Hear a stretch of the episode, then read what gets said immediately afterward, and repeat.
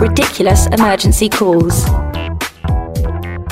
If you need the police, ambulance, or fire service in the UK, you can dial the 999 emergency number. However, not everyone seems to understand the true meaning of the word emergency, as these examples of real life calls clearly show. Yeah, well, a few days ago, I saw this film advertised on Sky TV, but I can't find it.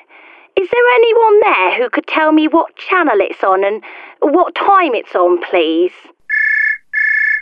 Well, it's my son's radio controlled helicopter. It's crashed on a nearby roof.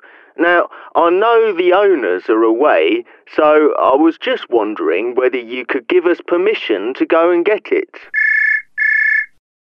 Yes, well, as I was saying, I've spent all my money and I've got nothing left for the taxi home.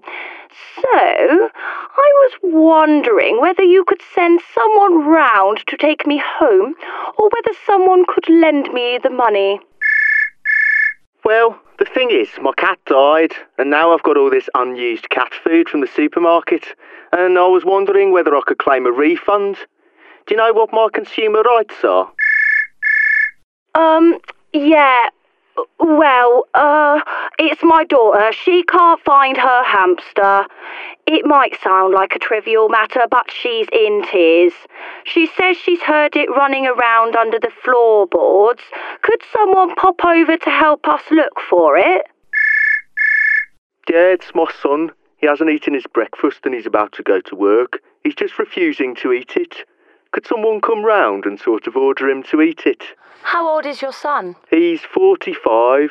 Uh, no, I'll tell a lie. He's 46 now. He's just had his birthday. Well, I contracted these builders and they did some work in my back garden, but before they left, they didn't clean up properly and they've left this rock in the middle of the lawn. How big is the rock? Well, it's about as big as my head. I mean, hand. My hand, more or less. I know this is going to sound a bit strange, but there's this man on the bench and he hasn't moved for at least ten minutes, and I think that perhaps he might be dead. Well, my question is that if I report him dead, does that make me, like, responsible for the funeral costs and stuff?